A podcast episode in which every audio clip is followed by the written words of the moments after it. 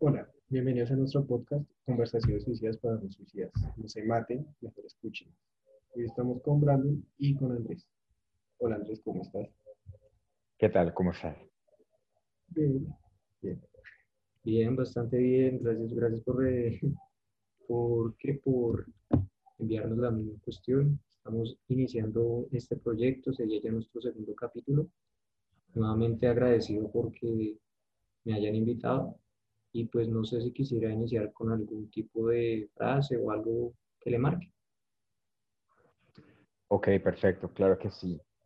Eh, los problemas eh, personales y psicológicos que te pueden llegar a, a, a, los límites de tus pensamientos y tu mente, ¿verdad? Eh, son, son más complejos de lo que uno cree. Uno cuando está en la vida uno cree que no es capaz de volverse loco, hasta que se estrella con situaciones completamente adversas. En planos psicológicos, he estado hablando con muchas, varias eh, profesionales de la salud a nivel psicológico eh, y psiquiátrico, eh, y ellos me, me han explicado cuando he tenido problemas como depresivos, ¿verdad? Y otros testimonios similares a los míos. Por ejemplo, tuve un tiempo donde tuve un episodio de ataque de pánico. No sé si ustedes están eh, en conocimiento de, esta, de, esto, de lo que es un ataque de pánico. Sí, tenemos nociones, pero pues usted podría explicar más para nuestros Por supuesto. Un ataque de pánico, para los que no tienen conocimiento y los que sí lo tienen, que lo han padecido en silencio, es una sensación espantosa, porque está dentro de ti y es una sensación donde sientes que te vas a morir y te estás asfixiando. ¿Ok? ¿Qué es lo que ocurre cuando tienes un ataque de pánico? Em, hay un problema con la adrenalina. El sistema de alarma de tu cuerpo está fallando porque hay un descontrol químico. La adrenalina es básicamente el sistema que te avisa de peligros, ¿verdad? Entonces, la persona cuando le funciona bien la adrenalina, el sistema, pues sabes que estás en un riesgo y tienes que salir corriendo porque está funcionando. El problema de esto es cuando se daña y activas la adrenalina en cualquier momento y situación. la mente ya no reconoce realmente qué es peligroso y qué no. Podría decirse como un aspecto de descontrol, ¿cierto? Correcto, un descontrol del sistema de alarma del cuerpo o de la mente, ¿no? ¿Qué pasa cuando uno llega a ese punto de, la, de, estrés o depresivo o descontrol químico? Em, una persona usualmente tiene un pensamiento o dos, ¿sí? En un momento determinado y tiene chance de, lidiar con un pensamiento, una situación o una tarea o cualquier cosa, o dos o tres. Y tú lo puedes capotear y estás enfocado en algo, ¿verdad? Alguna tarea. Pero cuando hay muchos pensamientos simultáneos, 10, 20, 40, y muchos de estos pensamientos producen estrés, preocupaciones, miedos y muchas otras em, sensaciones negativas. Recuerda que estábamos hablando de dos o tres pensamientos. Le metes 20, 40, 50, hasta 100. Muchos pensamientos. este bombardeo de pensamientos hace que detone el descontrol, ¿sí? De la adrenalina. Porque tú estás, cuando la gente usualmente le llegan un montón de pensamientos negativos, no los vas a poder controlar. Entonces, esto es de tiempo. Esto es de mucho de esto, de este proceso de tantos pensamientos malos que no sabes cómo resolver, ¿verdad? Uno usualmente maneja pocos, pero el descontrol, y es culpa de uno muchas veces, no saber cómo lidiar con tantos pensamientos malos, ¿verdad? Y eso hace que no sabes qué, qué puedas hacer. Y tantos años o tanto tiempo lidiando con muchos pensamientos malos que te producen todo tipo de sensaciones, estreses, miedos, produce el descontrol en algún punto de quiebre. Hay gente que tiene mentes muy fuertes, muy duras y de pronto saben controlarlo y otras personas no saben controlar estos pensamientos que te pueden llegar a tener un, ataque de pánico o lo peor, un, suicidio, porque no supiste controlar tantos pensamientos a la vez, ¿verdad? Entonces, ¿qué pasa? Cuando la persona llega al punto del ataque de pánico, no puede respirar. ¿sí? Hay, una, hay un aspecto eh, de la respiración que afecta y se llama alcalosis. ¿Qué es la alcalosis? Pues es cuando respiras muy rápido en exceso y haces que tu cuerpo se vuelva muy alcalino, ¿ok? Que también es malo para el cuerpo. Es malo estar ácido y, está, y es malo el otro lado, ser muy alcalino.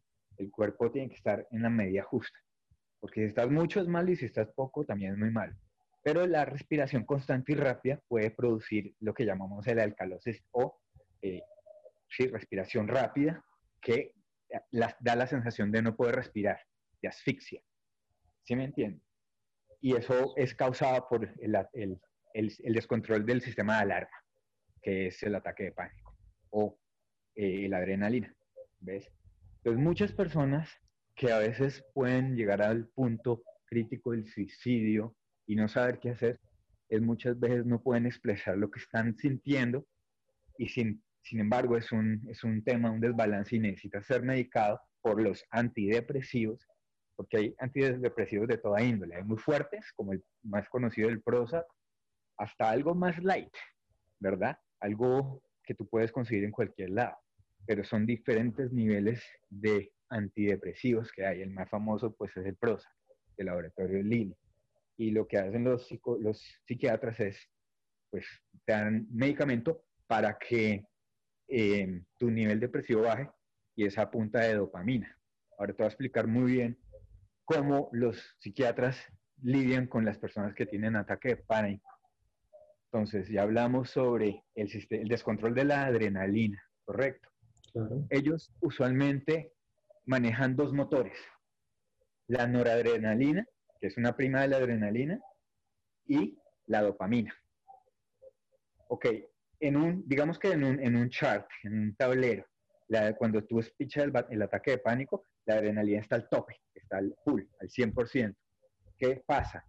Está muy arriba, mientras que la dopamina y la adrenalina están abajo. Lo que hacen los médicos es con esta medicación suben estos motores para que la dopamina y la, la, digo, la serotonina y la noradrenalina estén más arriba que la adrenalina. ¿Sí? Entonces están suprimiendo el nivel de adrenalina y están poniendo arriba la serotonina, la dopamina y la noradrenalina. Así es como funcionan los medicamentos, ¿sí? Todos estos son temas de neurotransmisores, ¿ok? Estamos hablando de la misma adrenalina, serotonina, dopamina en el cerebro. Hay como 12 muy conocidos. Y estos son medicamentos que hacen, estimulan o supresen ciertos eh, ciertos eh, neurotransmisores, como quien dice. Así es como funciona. Así es como funcionan las drogas, como la cocaína, la marihuana, que excitan o supresen. ¿Ok? Por eso es que es muy delicado el balance cerebral, ¿verdad? Y muchas veces la gente, pues, por las depresiones, depletan, o sea, eh, eh, sobreusan todos estos químicos de la cabeza, ¿verdad? Por, por las sensaciones que están teniendo en sus pensamientos. En mi vida, yo tuve el chance de experimentar la sensación esa que es eh, el ataque de pánico. Y una buena psicóloga me dijo que no quería medicarme, porque no sabía qué es lo que me pasaba y no podía respirar. Hasta que un día me enseñó un poquito la mecánica que te acabo de explicar. Pero ella quería hacerlo por, por otra vía, más natural y me presentó el ginseng y me presentó una forma diferente de serotonina, pero herbática, no química como voy a ir a la farmacia y conseguir Prozac, sino ella quería más que todo no ser dependiente de estas drogas, ¿sí? Que te, usualmente te mandan a, te prescriben. Y yo estaba de acuerdo. Entonces ella me trató a punta de hierbas naturales, pero que obviamente naturalmente crean estos químicos de los neurotransmisores.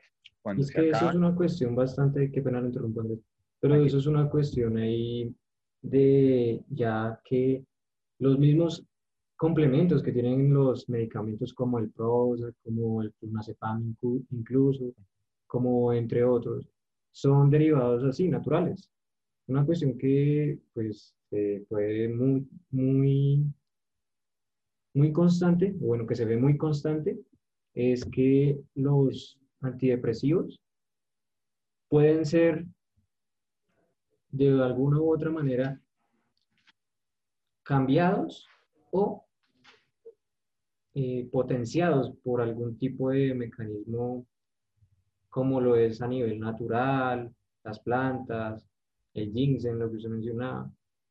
Pero en torno a las experiencias, ¿cómo las ha asociado usted? ¿Qué tal ha sido su experiencia refiriéndose al tema de estos ataques de pánico? ¿Qué ha pensado?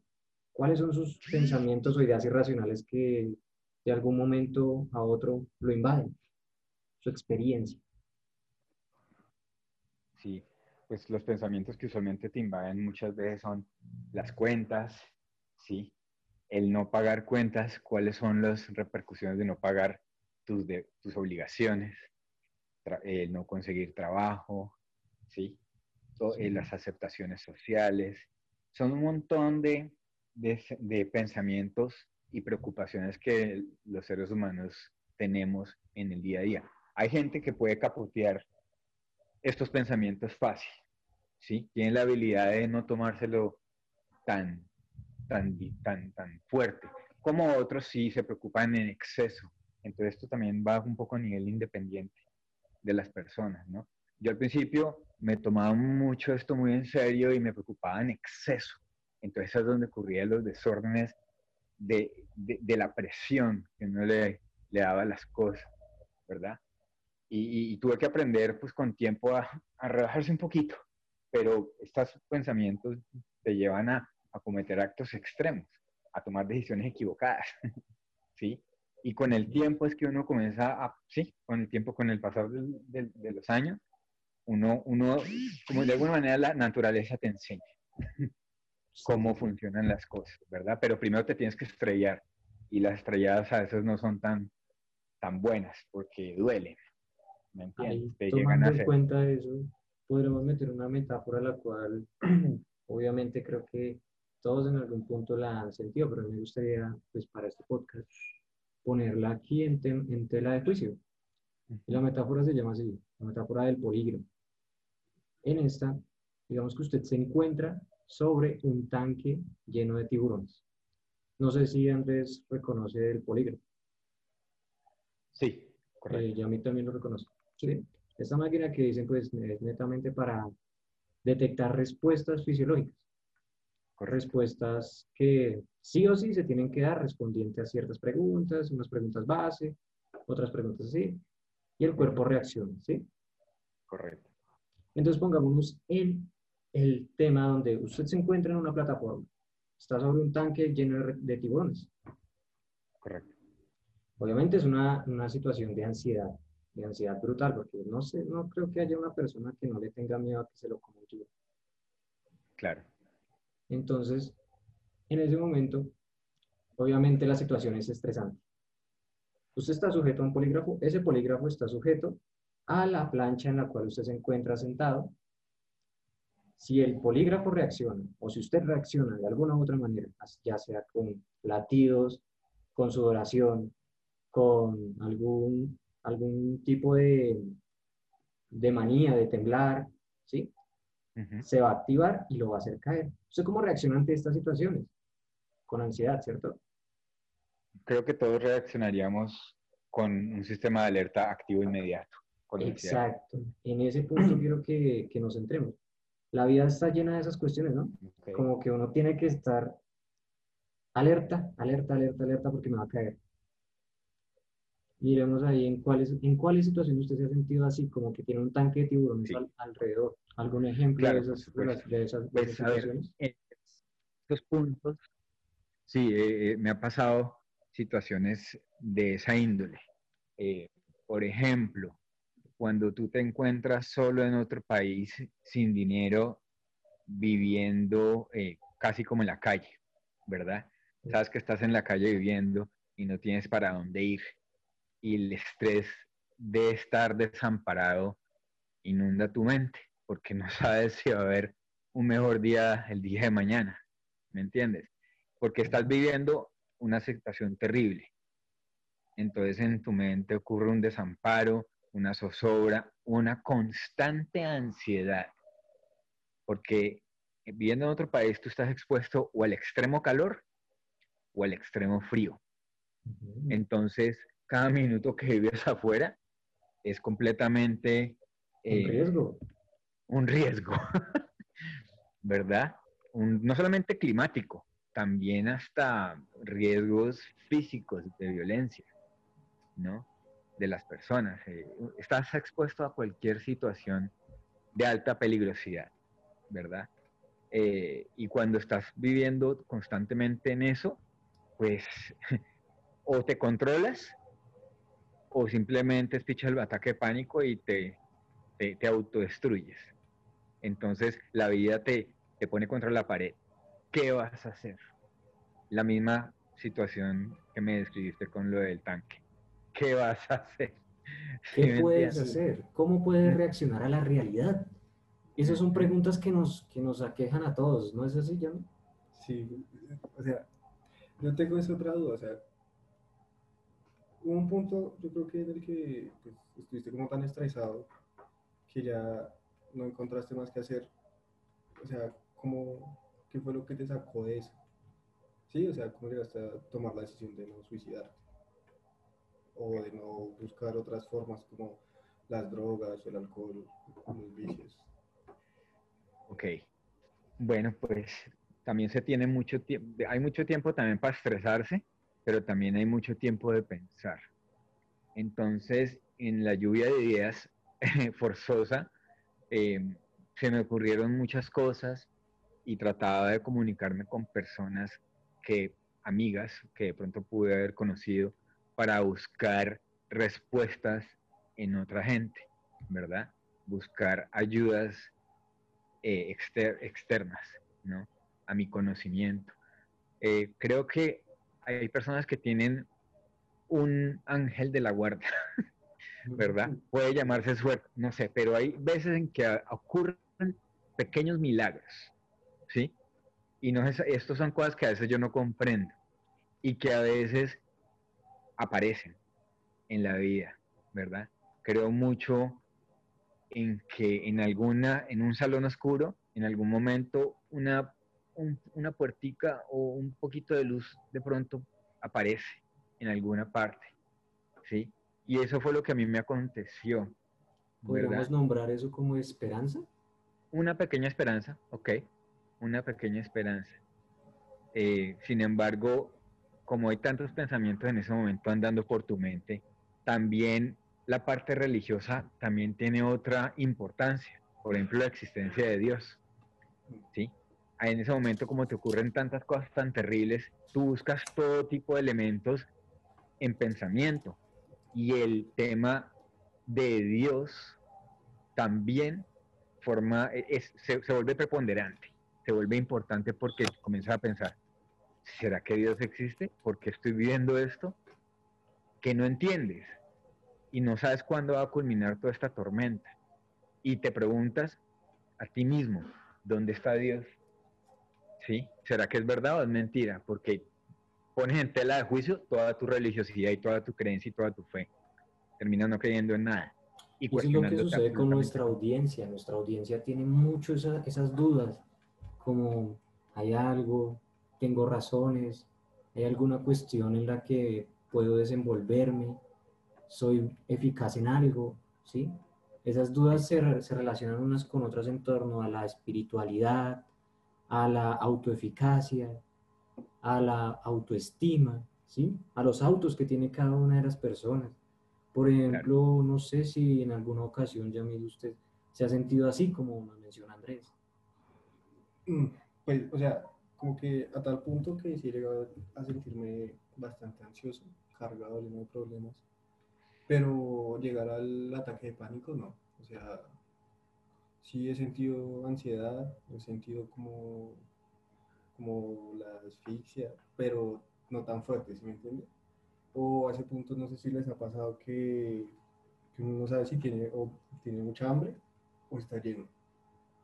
siente el estómago vacío, pero al mismo tiempo ganas de vomitar. Y Le es, dan arcadas, eso se Ok. le llaman las arcadas. sí, o sea, eso, marica. Entonces es, sí, he llegado a ese punto donde he dudado de mi religión, he dudado de, de, hasta de mi existencia, marica. Claro. Porque Es que el tema de existir a también ese es punto cosa de llegar de, bueno, entonces yo, yo para que estoy en este mundo si no, no estoy haciendo nada productivo, no estoy aportando nada a mi hogar, a, a mí, no estoy aportando nada hacia mí. Entonces, ¿qué sentido tiene seguir vivo? Hasta, sí, a estos extremos. Andrés, ¿alguna vez ha, ha- ha dado con alguna respuesta a esa pregunta? Sí, em, pues como te comentaba, puse en tela de juicio toda mi religiosidad Sí, sí, sí. eh, y, y- y busqué en, el- en la religión, por ejemplo, en haciendo mm, ayunos, haciendo cadenas de oración y experimenté, puse a prueba todas las cosas habidas y por haber para ver si ocurría algo, alguna reacción de Dios, pues. ¿sí? Estaba esperando, estaba experimentando con diferentes prácticas de la religión para ver si ocurría algo, ¿sí? Y dar como testimonio, ay, sí, yo hice esto y me pasó esto porque Dios me escuchó, pero nunca ocurrió. Entonces, más Ok. dudas tuve. Sin embargo, comencé a trabajar sobre la autoestima y el valor mío propio. Sí, Y cuando comencé a, trabajar esa parte de la autoestima y el valor propio, comencé a saber mi potencial. Y lo comencé a hacer con el deporte. Y en específico, yo soy un practicante de Jiu-Jitsu brasilero, lo he hecho por muchos años, y volví al Jiu-Jitsu. Y gracias a este entrenamiento deportivo, me devolvió mi autoestima. Porque el jiu-jitsu, práctica del jiu-jitsu es como la vida. Tú cometes un error y pagas el precio, ¿verdad? Entonces te vuelves un peleador muy intelectual para, para, para, para tomar decisiones. Eh, y la vida es muy parecida al jiu-jitsu. ¿Ok? O sea, que digamos, podemos decir que en algún Entonces punto- yo agarré mi, mi autoestima por la parte deportiva para poder superar todos mis pensamientos negativos, para no caer en eso. ¿Qué sucedió? Que me dio autovaloración, mis capacidades, te da un crecimiento personal, ¿me entiendes? De esa manera, una vez fue que yo quise comenzar a, a enfocarme. Pude haberme enfocado en tomar o meterme algún tipo de droga, pero em, yo siempre he sido más que todo muy, muy deportista y, y el jiu-jitsu tampoco es fácil porque tú puedes decir no quiero más porque esto es demasiado duro, ¿sí? Y puedes hacer, tomar la decisión, bueno, esto no es para mí y chao. Pero tenía compañeros que me decían no, no, no pare, hay que seguir. Sin embargo, había muchos problemas en mi vida económicos y de toda índole. Y, uno no entendía por, yo no entendía por qué tenía que continuar haciendo este deporte. De alguna manera me producía un poco em, de entretenimiento, pero bajaba los niveles de ansiedad por gastar eh, fuerza física y adrenalina. Entonces fue como una terapia. Eh, en, en consecuencia, pues capoteando el resto de problemas que tenía en ese momento muy serios, sí, pero muy serios. Y, y- y me ayudó, me ayudó a, a- a- a lidiar con el estrés de alguna manera. Sirvió como si fuese una droga, ¿sí? Bajar Sí. la adrenalina, porque la tenía muy arriba. Recuerda que la adrenalina es la- el, el- el- el sistema de alarma. Y ayudó a suprimir esas sensaciones de derrota, sensaciones de tristeza, de estrés, de ansiedad, de, bueno, todas las cosas que cuando tú dejas subir todo, puedes explotar, como el sistema de pánico que habíamos conversado. Entonces decidí tomar una decisión de superarme en, otra, en otro aspecto. Obviamente uno lo practica como deporte, pero no tiene una- ningún tipo de objetivo en, en per se. O sea, yo no estaba buscando ser campeón mundial ni nada de eso porque el jiu-jitsu a uno le importa a uno a nivel personal. No, nadie te va a decir, uy, qué bien, o algo. Es- Simplemente es algo muy, muy propio, ¿no? Porque no tiene ningún tipo de objetivo de que voy a ganar dinero con eso, no. No, nada de eso, sino es un, un, deporte que va a ser más que todo de superación personal nomás. ¿ves? Sí, claro. Es que y, lo, y lo usé como herramienta. Gracias a Dios, pues lo comencé a practicar en el momento que era y me ayudó mucho a lidiar muchas dificultades. De hecho, todavía lo practico, pero, pero pude haber escogido otras, otros rumbos y no necesariamente tenían que haber sido positivos. ¿Entiendes? Sí, claro. Pues disculpa te interrumpo, pero, o sea, yo siento que hay como actividades, o sea, o ciertas cosas que a uno Se lo... me fue el, el, el, el audio. Ah, ¿Ya? ¿O todavía? ¿Se escucha? No, no, no escucho. Y bueno, como decía, pues hay como ciertas actividades o cosas que más que verlas como algo de importancia, uno las ve como por gusto, ¿no? Sí. Y hay como ese punto en el que uno dice, pues aunque no termine haciendo nada con esto, ni me aporte ni me dé plata ni nada, pero pues me gusta hacerlo, entonces voy a continuar con eso. Y, más, y era uno, uno se siente bien haciéndolo. Hablando de ese tipo de, de actividades, eso se puede encajonar en una cuestión que es mente llena o mente o mindfulness. Es un tipo de terapia a nivel psicológico en la cual buscamos alternativas y es más de lo que yo quiero hacer como objetivos, como en qué ocupar mi tiempo, no dejar que todo se aglomere y que los pensamientos me dominen, sino yo empezar a dominarlos a ellos a partir de mis acciones, ¿no? Entonces, cada Correcto, cuestión se, se, se, se relaciona. Por ejemplo, hablamos de que también en cuestiones de, de la drogadicción, mucha gente lo utiliza para ese tipo de, de escape en torno a situaciones, situaciones problemas. Obviamente todos vemos alternativas, ellos ven alternativas en cuanto al consumo, otros ven alternativas en torno al proceso que están viviendo, ya sea por lo que usted dice de el jiu-jitsu o otras cuestiones como hobbies. Me gustaría saber, Andrés, ¿usted a qué se dedica actualmente? ¿Actualmente cree que ha superado estas cuestiones?